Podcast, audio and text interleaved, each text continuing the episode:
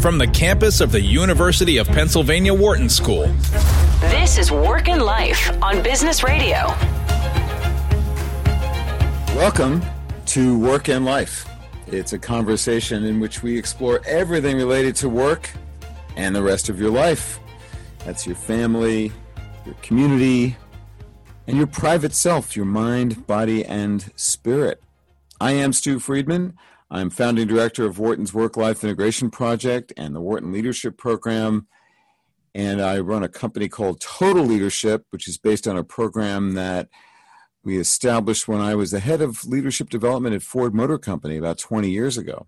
I've written a book on that, and you can find out more about it at totalleadership.org. You can also find information there at that site about my latest work, which is called Parents Who Lead, co authored with Alyssa Westring, now available everywhere. And for new episodes of this show, we premiere at 5 p.m. Eastern on Thursdays here on SiriusXM channel 132.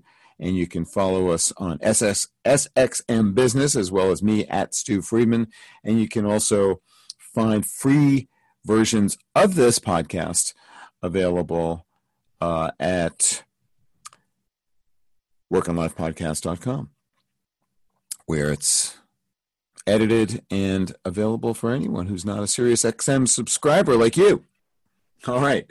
Uh, thank you for joining us today. It's uh, such a strange time, isn't it?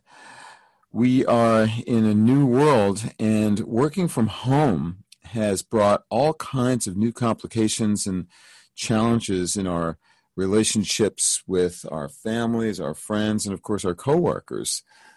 Um, today's guest, I'm really excited about this conversation because she's got some great ideas about helping us to learn how to better deal with conflicts that arise, not only in uh, quarantine times, but anytime at home, at the office, in any relationship. She's got some really useful advice for managers, executives who are trying to navigate their teams through this crisis, as well as for all of us navigating these uh, uncharted waters where conflict is inevitable.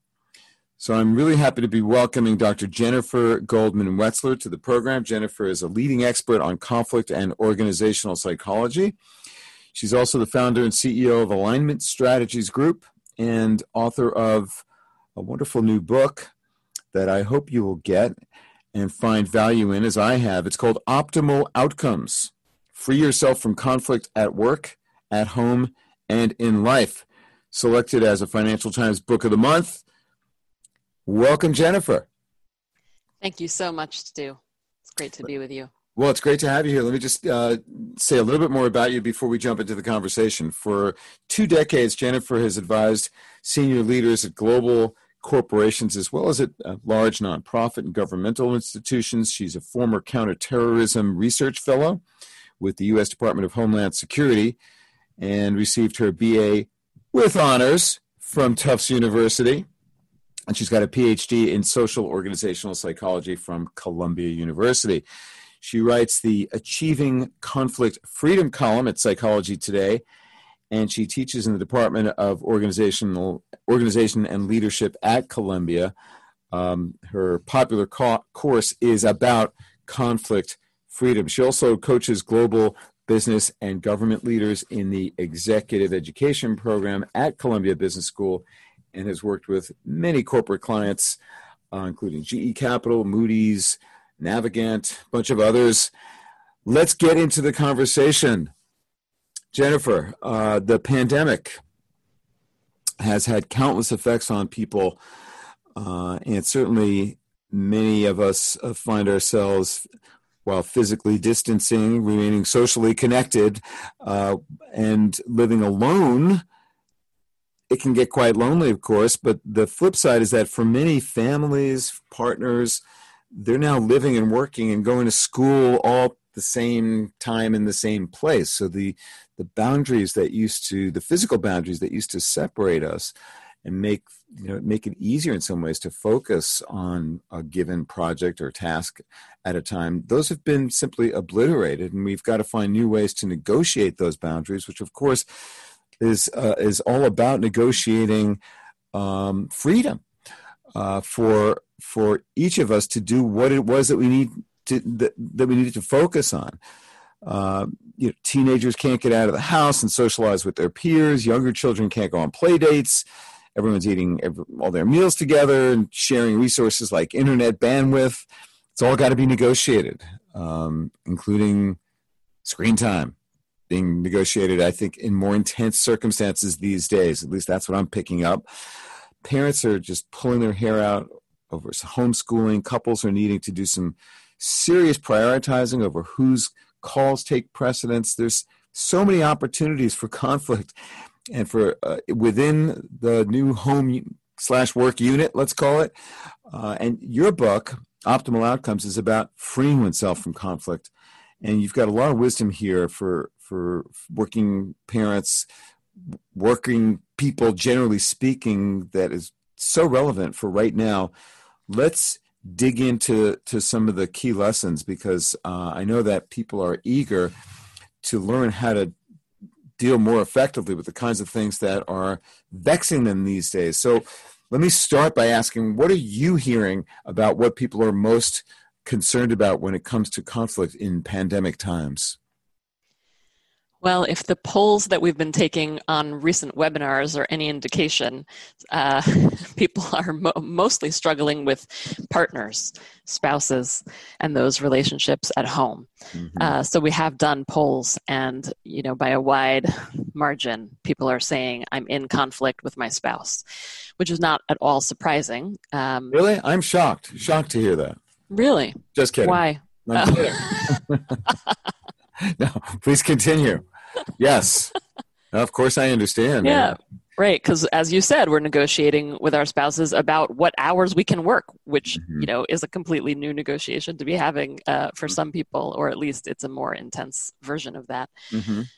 Um, so, gosh, now I've lost track of the original question. What was well, I was I was asking what you're picking up. So, and you answered it uh, in terms of what's the most intense sort of conflict that is bubbling up in our lives these days, and you've you've identified uh, conflict with partners uh, right. as as the thing that you're hearing most frequently. What else well, have you learned from your polling? Right. I think it goes, you know, it's 360 degrees around. So if conflict with spouses is taking, you know, the top, uh, taking the cake there, there's mm-hmm. still a ton of conflict going on with people and older parents trying to convince parents not to go out, not to socialize. Also mm-hmm. with children, as you named, you know, how much screen time is okay, how much time inside, outside, um, doing all sorts of different things, how much homeschooling is okay not to do. Mm-hmm. Um, and then, of course, all the conflict that's coming up about figuring out how to work remotely. And I think, you know, to mm-hmm. people's credit, my sense is that a lot of people are being gentle on themselves right now and trying to give others the benefit of the doubt. So I think some of the conflict that we might begin to see, even just over the next few weeks and over the next few months, as the reality sinks in that this is not a short term quarantine, um, but that you know the effects of the of the pandemic are, are going to last uh, quite a bit longer than we had expected. I think there's going to be just more and more opportunity for conflict and also opportunity to learn how to deal with it more effectively. All right, so let's let's let's explore what you have learned from your research and from other sources and and what you've put together in optimal outcomes about what people can and should be doing to better manage conflict and to uh, create more freedom from it. Where do we, where do you begin? Where does one begin? The most important message that I would like to get across about this work is that it is not always necessary or possible to resolve conflict.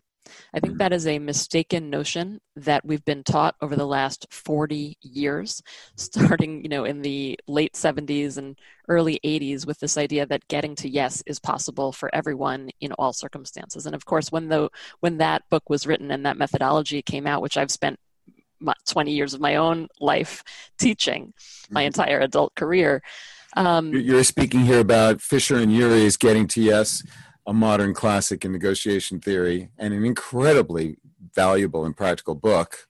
Yes, exactly. So I myself grew up using Getting to Yes, and I'm in the field because of Getting to Yes. And I Mhm. started my career out at the program on negotiation at Harvard Law School, Mhm. and I still work with them, and I still have many, many colleagues who do. So it's amazing work, and uh, something that I found was missing during my own 13 years of research in this area is that um, it doesn't always work Hmm. because emotions get in the way because there's more complexity than we realized at first because identity is so important social identity um, personal identity and so in situations where you're trying to resolve conflict and your efforts are failing over and over and over again and you feel like you're stuck on a loop that is just not ending then the work to be done is to ask yourself, what can I do to do something different in this situation to free myself from that conflict loop altogether?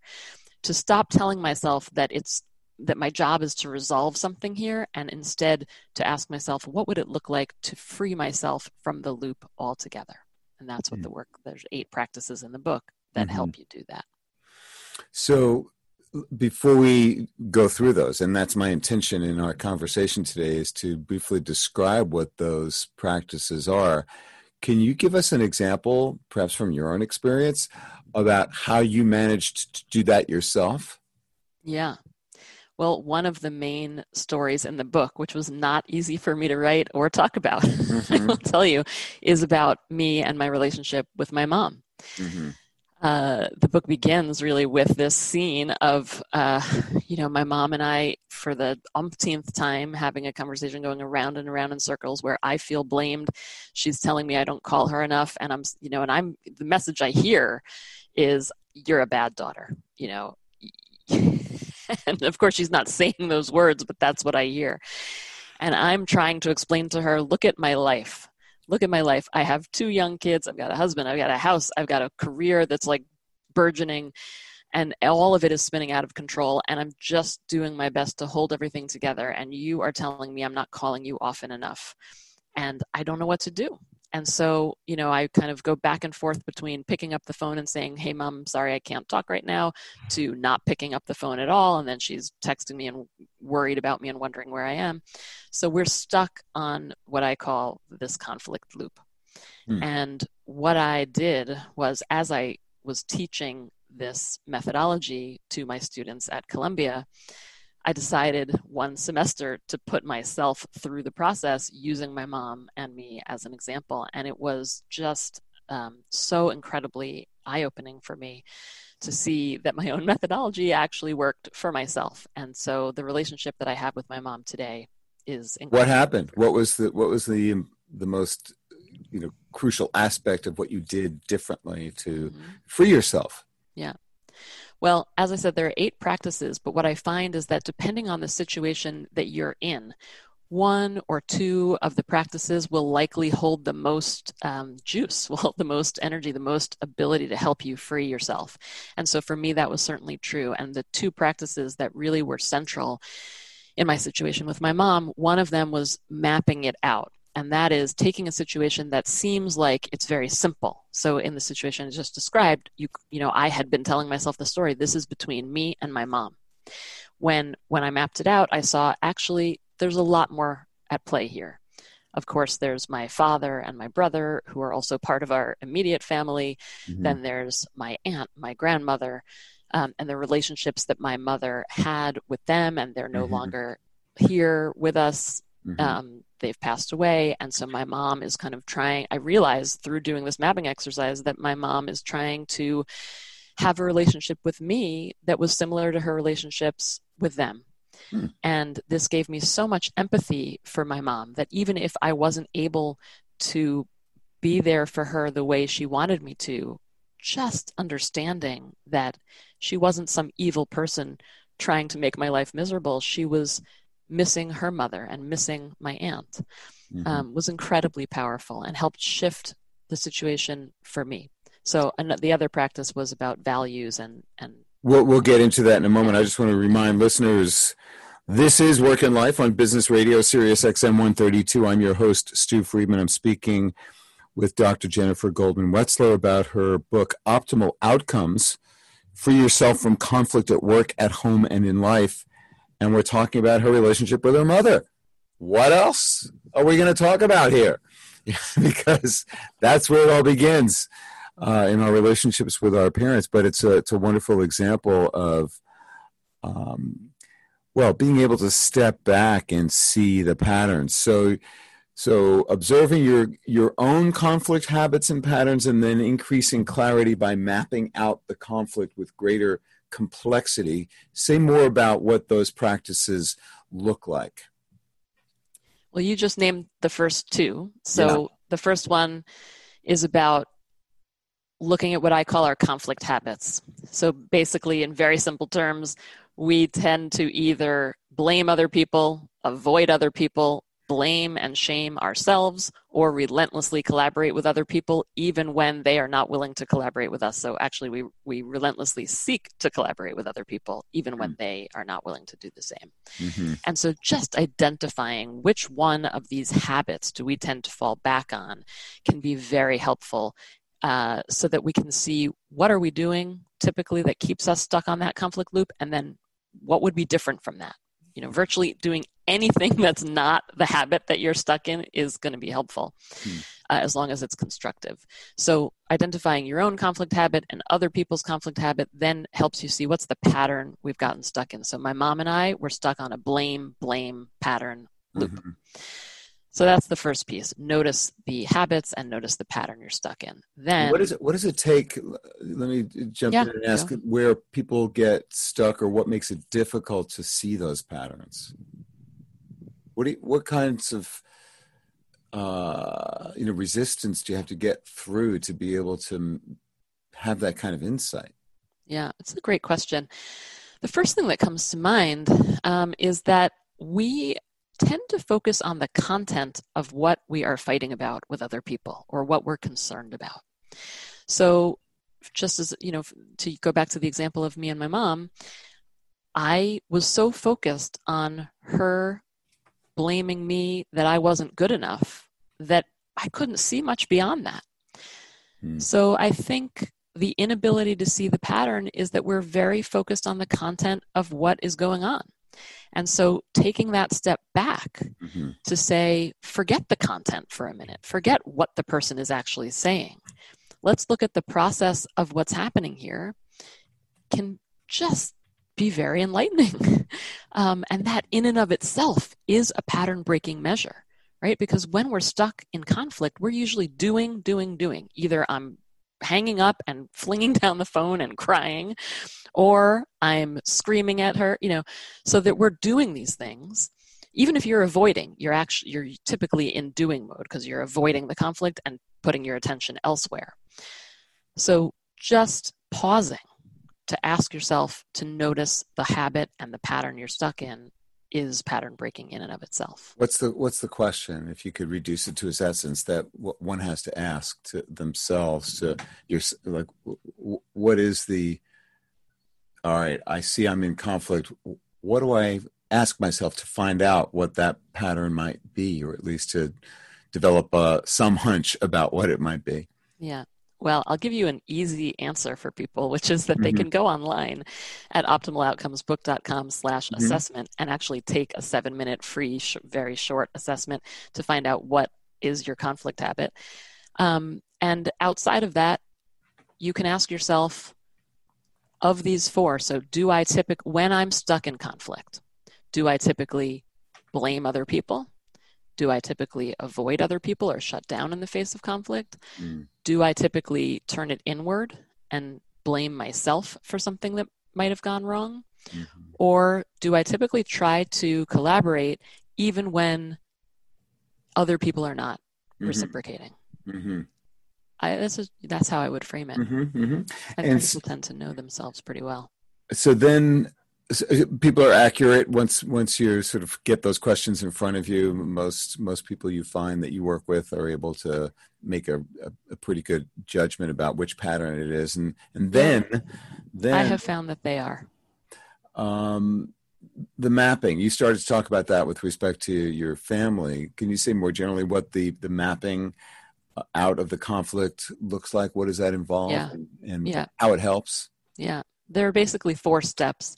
So if I ask you, well, who's involved in your situation and what are they concerned about? The first thing you would do with your map is just put down those most obvious people. So in my example, it's, you know, I put down my mom and I put me. And then I put circles around the people and I put lines to show how they're connected with each other. And the second step is expand. Put people, events, ideas, any factors on your map that might influence or be influenced by the situation. So you want to expand that map and put circles and lines to show how they're connected. And the third step is get creative. You want to put anything on that map that will help you tell the story of the situation in a different way than you've seen it before. So I've seen people put colors on their map. I've seen people put little icons of hearts and X's to show relationships that are doing well versus relationships that aren't doing so well, names of emotions, places, uh, literally pictures and drawings, anything that will help you tell the story in a different way. And then the fourth step is to take a step back and look at the map and see what story does this tell. And again, I've seen people do this. I've been doing webinars now for the last many weeks after launching the Mhm. book. And um, I've given people two minutes to map their situation. Mhm. And then I ask them what insight they've gained. Mhm. It blows me away every time. It doesn't take long. It doesn't. The main thing is to pause and, and just try to see the reality as it is now hmm in, in a more expansive context. So can you can you give an example about what um, what kinds of maps you've seen in these last couple of weeks in, in our pandemic times that that uh, that are specific to this new reality? Specific to the new reality. Well, of working at home and, and Yeah. conflicts about Yeah. time Yeah. and resources in the home environment. Yeah. So, one example that comes to mind is somebody who said, and this is often true, you know, the, in, the insight that I'm asking people for is more generically. So, I don't ask them uh, to tell me who's on their map. I ask them, Mhm. what's the insight you gained? Uh-huh. So, somebody said, what I figure, what I learned from doing this is that the pressure that's on my manager from her manager is something that was completely out of my line of sight before. And now that we're working remotely, it should be something I wouldn't even at all be thinking about or at all be aware of because I'm not even seeing her manager. Mm. But I noticed that when I feel like I'm being micromanaged, well, maybe that could be because my manager is feeling pressure from her manager to do things a certain way and that's coming out in a way that's unhelpful in my relationship with my manager. Mhm. So, just that ability to notice what's the pressures in the situation, whether they're on you directly or they're not on you directly, can really be something that, again, gives you empathy for that person. It doesn't take away the sting or the pain of being micromanaged in that Mhm. situation, but it does help you understand where they might be coming from, why they might be acting the way that you can. And then you have a lot of more choices Mhm. about what kinds of conversations, if any, you choose to have. hmm And and how you respond to those to those pressures now that you understand them more fully. Right. Uh, how does that play out? Do you think in uh, in you know in relationships with teenagers, which uh, I I'm hearing a lot about that, and you know I too have launched a book recently, and I'm doing a lot of virtual webinars and coaching and working with students in my classes, uh, my executive MBA classes, and uh, relationships with teenagers uh, have reached a, a new level of uh, intense focus by so many of the people that I talk to. What what does the mapping exercise help a parent um, discover about you know the typical teen, if there is such a thing? Particularly now when they're you know they can't escape each other in terms of the you know the uh, lack of a physical boundary between home and school, home and work. Right, right. Well, I will say just personally, my son is now 14, so I'm just on the cusp of experiencing what it may be that you're describing. So mm-hmm. I cannot speak directly from personal experience, although we're getting there, mm-hmm. uh, and my daughter is 11. Um, but I will say, same insights apply here, right? So if you're mapping out a situation about your family, and by the way, you could also have a map that maps both your family unit as well as you at work and shows how those are connected mm-hmm. and which aspects of and how those might be bumping up against each other that would be i think could be a very helpful practice to have um, but putting your teenager on your map and then noting what are the influences on your teenager from friends from teachers from sports coaches uh, any anything that is influencing your child that you might not be aware of because you're not seeing it directly. Mm. um, just asking yourself that question. And then and then asking you know the next set of questions of well given those influences what can i do to be in conversation with my child about how that's all going? What kind of stress might that be putting my child under that then may turn into fights between the two of us Mm. Um, what can I understand? What questions could I ask? Right? Just even creating a list of questions for yourself to ask your child about what their experience is like right now could be eye opening. And those questions would be kind of of a diagnostic nature, right? Rather than an evaluative one, if I yes. have it right. Absolutely. You're, you're Questions to... like, tell me what's going. I mean, I would I would even take it a step back from diagnostic and just say, in very general terms, tell me what's going on. Mm-hmm. tell me who's who what are you you know how are you spending your time? What'd you do this morning? Then what'd you do this afternoon? Um, despite being in the same house at least my experience with my 11 and 14 year olds is that you know they're pretty self-sufficient and they could be in their room all day on the laptop and it could look like they're doing homework but they're actually playing minecraft or vice versa. Um, mm-hmm. and so me asking each day so what'd you do this morning? What'd you do this afternoon? How'd nothing, that go? Who nothing, are you talking to? Nothing. Fine. Nothing. Fine. Fine. Nothing. Um, right. hang on. We're, we're going to take a short break here jennifer. Um, I want to just remind listeners uh, to not go away when we come back. I'm going to continue my conversation with Jennifer Goldman Wetzler about optimal outcomes, and we're going to get into uh, the, the the life of emotions and and how emotions affect our ability to to deal with and and uh, gain a greater sense of freedom from conflict, as well as our values. Uh, and what it means to imagine well a different future and, and how to how to break the patterns that you observe which is of course where where the work begins observing reality as it is and, and trying to move to a better place. Uh, all that when we come back in just a minute. I am stew friedman and this is work and life on business radio sirius xm 132 stay with us. We'll be right back. You're listening to work and life on business radio Welcome back to Work and Life. I am your host, Stew Friedman, and my guest today is Dr. Jennifer Goldman Wetzler. She's a leading expert on conflict and organizational psychology. She's got a great new book called Optimal Outcomes Free Yourself from Conflict at Work, at Home, and in Life.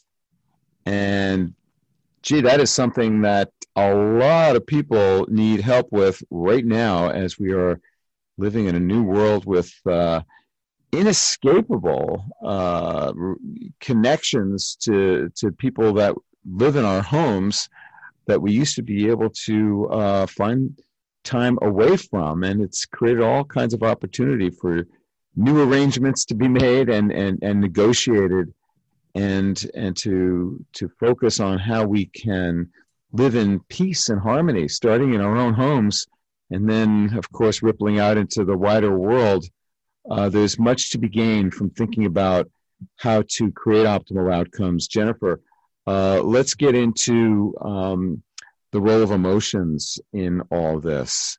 Uh, what, what's the essential insight uh, about what what people need to know about their emotions as they influence their ability to effectively make positive change happen in their home lives in their work lives and beyond? Well, what I always like to talk about is something that's a bit counterintuitive because I think we've all been taught, or at least many of us have been taught over the last few decades, that emotional intelligence is what we need to increase for ourselves. And I, typically, whether or not this is even really the way that emotional intelligence is meant to be understood, many of us understand it as we need to have empathy for other people. Certainly, that's what I have used to go around teaching. And what I've discovered is that empathy for other people begins with understanding our own emotions first. Because if you try to have empathy for someone else, you, without understanding what's going on for you inside, you risk projecting your own emotions onto other people in any case and kind of getting it wrong.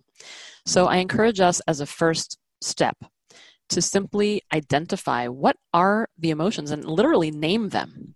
What are the emotions that I might be experiencing mm-hmm. in any given moment? And today, under quarantine, this is more important than ever, particularly because, from what I have heard from many, many people, emotions these days are feeling more like a roller coaster than they have in a long time for more people than they have. Mm-hmm. And so, just the ability, we could even do it right now, right? To just stop and ask yourself, what am I feeling? Am I feeling engaged or am I feeling bored? Am I feeling calm? Am I feeling maybe anxious or nervous?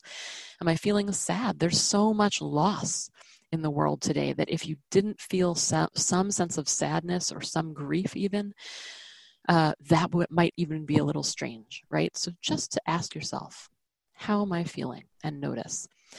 Now, the Buddhist masters will tell you just noticing your emotions can help them settle.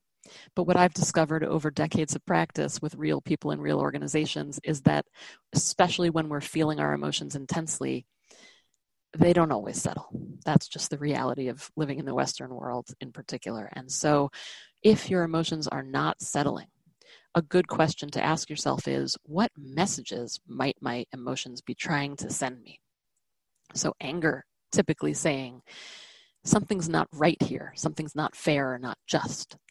Mm. Uh, fear is telling us there's danger. And again, in today's world, you know, it used to be that I had to say, if you feel fear, the message might be danger, real or perceived.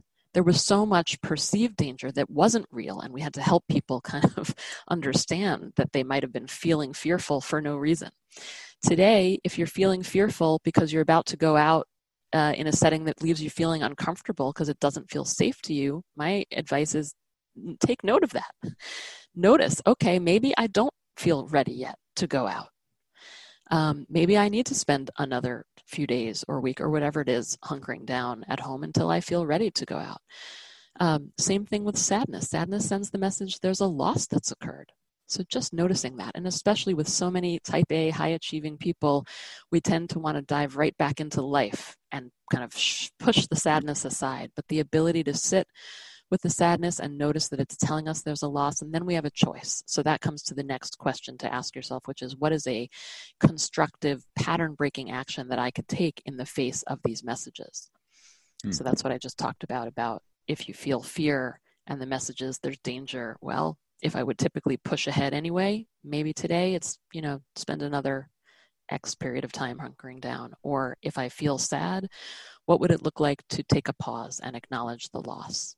So when you were uh, in, in, the anecdote that begins your book and that started our conversation just a little while ago, when you were uh, angry with your mother for uh, castigating you or blaming you for being the bad daughter that you thought she was thinking you were, uh, how did you sort of uh, work with that emotion to help you to, well, to to find freedom? Yeah. Well, first of all, I did need to acknowledge that, you know, I come from a family of screamers and door slammers. So this is in my heritage, my lineage. And just to be able to acknowledge when I feel angry, I will yell you know yell at others i'll lash out at others not not in every context right i don't typically do this when i'm at work and different okay. contexts call for different things i just got a little twinge of anxiety as i thought if i say the wrong you were bracing yourself i'm going to get screamed at and I don't like to be screamed at. I can tell right. you that right now. Right. So please try to contain that in the rest of our. All right. I will. I will. and of course, this is also, you know, such an interesting thing to me, which is that the context does matter. So I can know that, you know, I have got the knee jerk reaction, and people, again, there's a, a short quiz you can take online to assess which of the emotion traps do you tend to fall into. Is it knee jerk reaction? Is it inaccessible emotions trap? Or is it the lurking emotions trap where you might feel something intensely inside and try to hide it from other people and then it oozes out anyway? So you can go mm. online um, at optimaloutcomesbook.com slash assessment and you can take that. Okay. Um, so just identifying, look, this is how I deal mm-hmm. with my mm-hmm. anger was helpful to me um, and then being able to sit with it and you know the amygdala is hijacking me all the time right? My brain that's that part of your brain that is the the primitive part that uh, responds like a lizard and not like a conscious human being.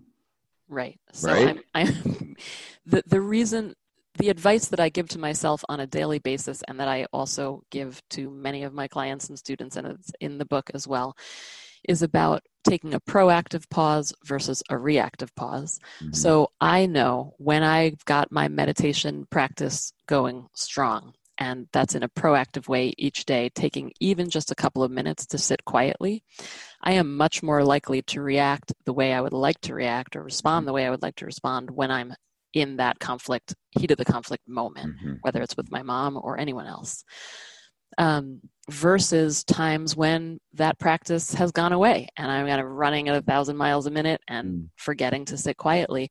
So the ability, the best advice that I can have, I mean, is not an easy thing to know, to figure out how to take those three deep breaths because you're being hijacked mm-hmm. um, in those moments. But the best advice I have for myself included is to take those proactive pauses because it does then help in those more difficult moments. I mean, I've got, Stew, if we were sharing screens right now, you'd be able to see my wallpaper, which has been my wallpaper on my screen for 14 or 15 years since I took this picture of the Buddha, a statue of the Buddha in Cambodia when I was there. Um, and I see it every day. And so as I'm just switching applications, I look at the Buddha and the Buddha looks at me and, you know, I take my deep breath and that helps a little bit. So fewer door slams and screaming right probably. right well so just being able to step back and and observe yourself that is so essential. How do one's values both the ideal and shadow values uh, help to um, give you a sense of where to go next well, before we can talk about values, I must actually thank you because when I first started doing this work uh, about 13 years ago or so, I taught a workshop just to get you know experience and get data mm. from people about how it was landing on them. And I got up and I said, okay, now I want you to think about your ideal values and I want you to think about your shadow values. Go. And the feedback I got was, that was really hard.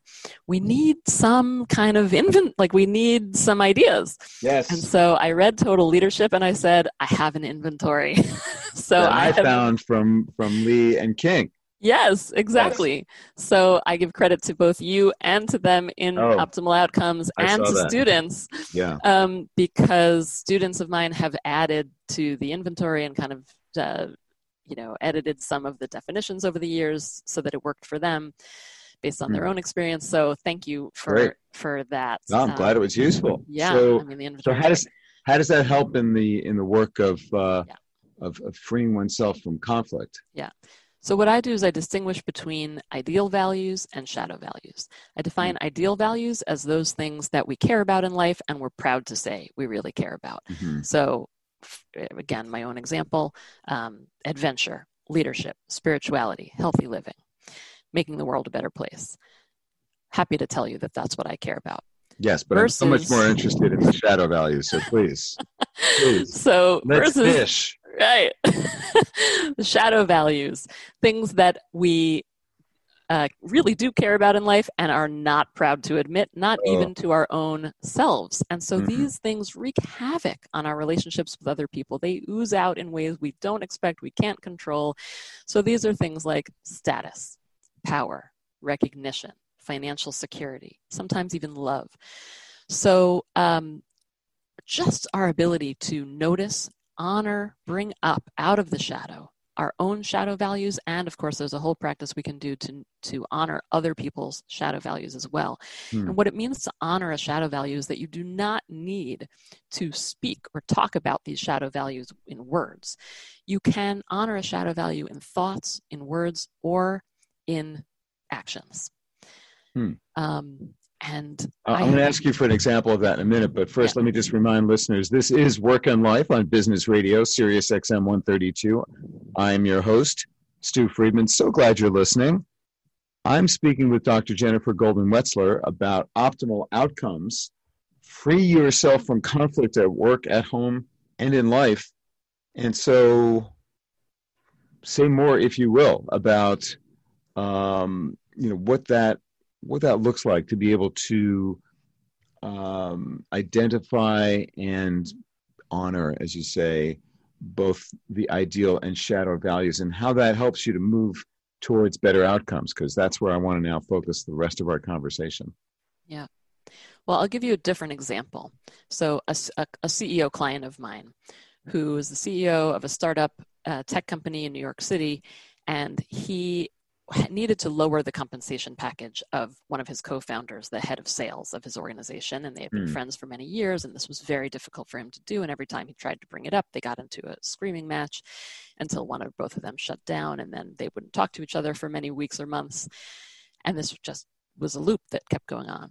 Mm. And so he when he identified, when I asked him to identify his ideal values, one of them was collaboration. He had grown up in the software field, which has a very uh, clear value on collaboration, collaborative leadership.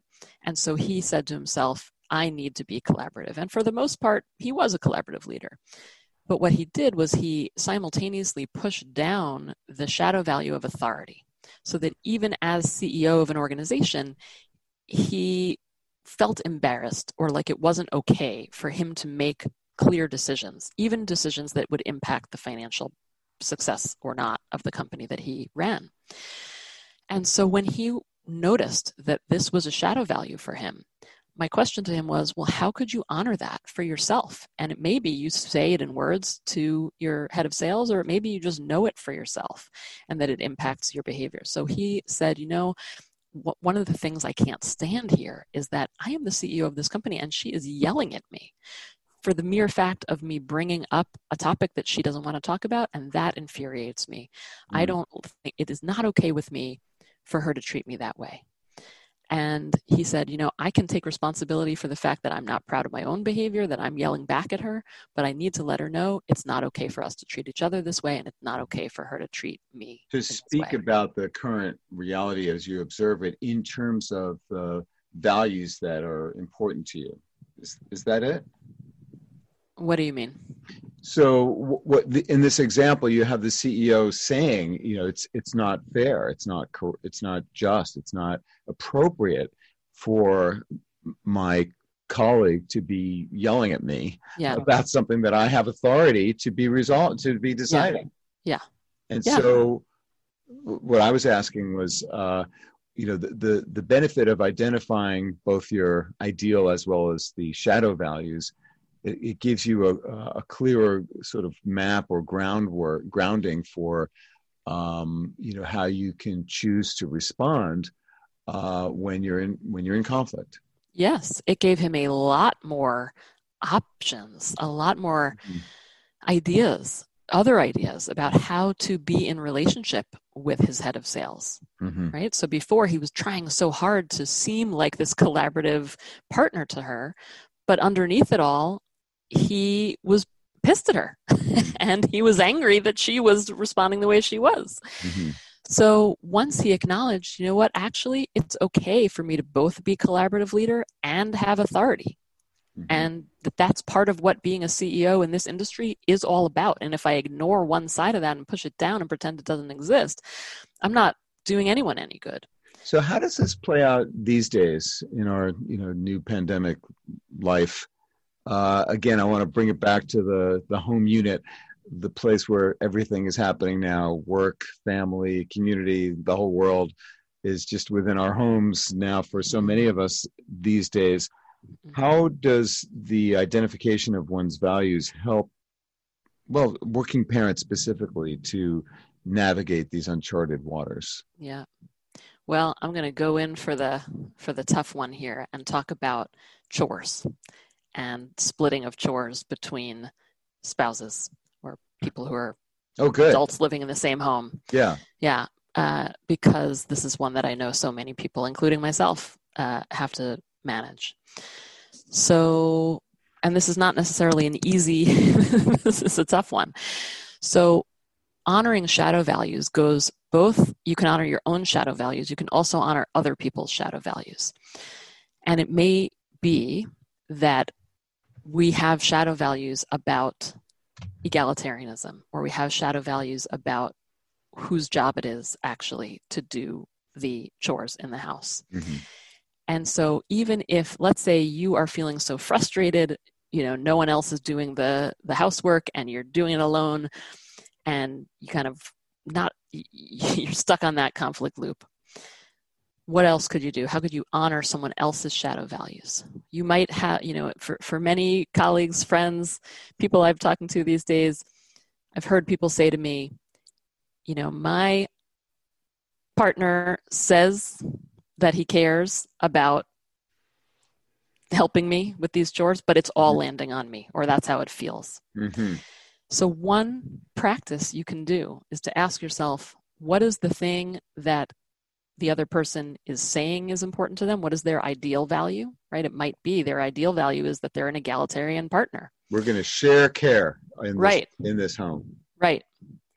And that they may have a shadow value of tradition hmm or something else that is Men don't do laundry right, right, or some such. right. But they would I'm never say not saying that. that that's something that, that one should believe right, uh, or that I do, but uh, exactly, right. See, even that is- saying it out loud feels I have wrong, to apologize, right? yes, for even for even identifying something that may or may not be true about me personally. exactly. We don't, it's so unspeakable that, what would it look like for us to know that in our own mind, or at least to, Mhm. to think to ourselves, maybe that's true for them? Now, I don't suggest walking up to your partner and saying, you know, I think you have a shadow value of tradition, or I think you have a shadow value of not being willing to do do laundry. Uh, it is probably more helpful to allow that just to sit with you and see what impact might that have? Look i know i see that my husband says one thing and is you know maybe deep down believes something else. First of all maybe we can have a conversation about it or maybe not. Maybe it means i've got a little more empathy. I see the place that we are in history where these things are shifting but not as fast as we would like.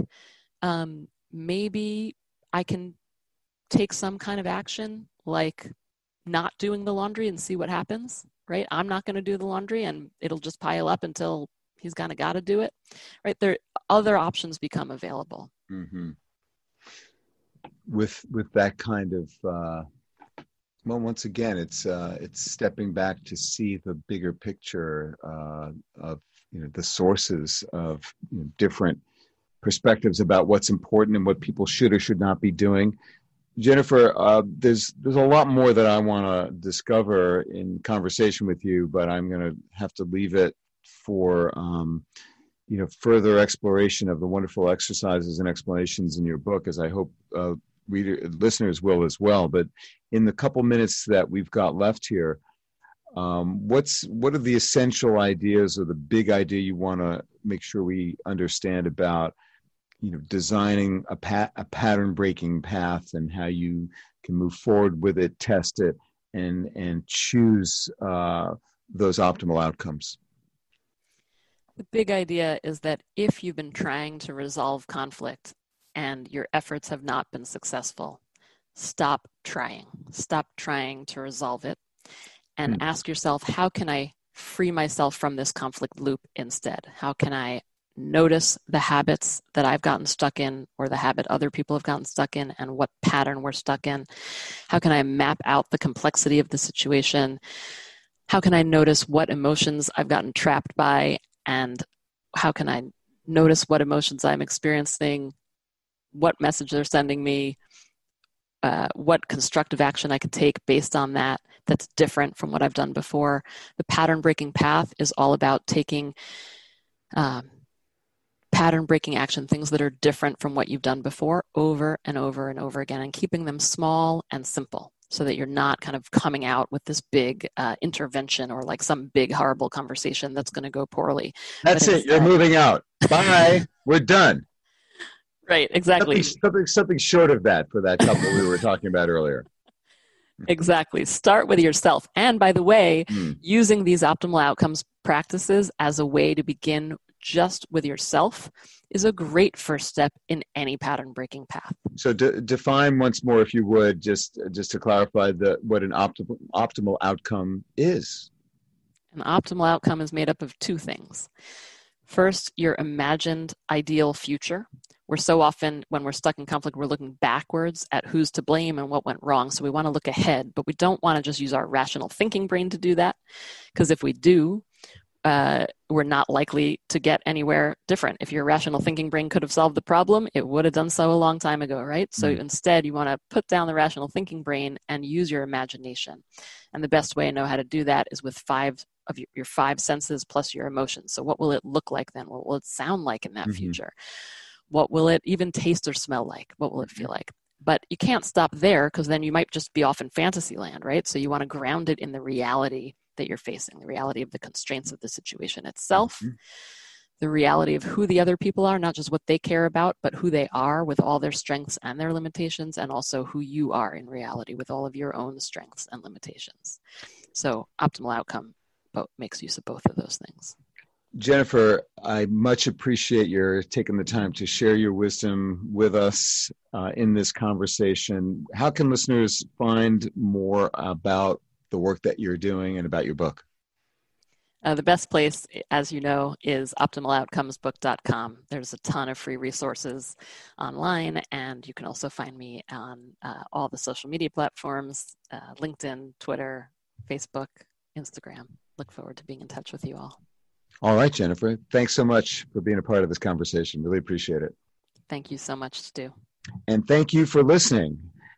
If you uh, have anything you want to ask me about, just email friedman at wharton.upenn.edu or you can email our station, businessradio at siriusxm.com.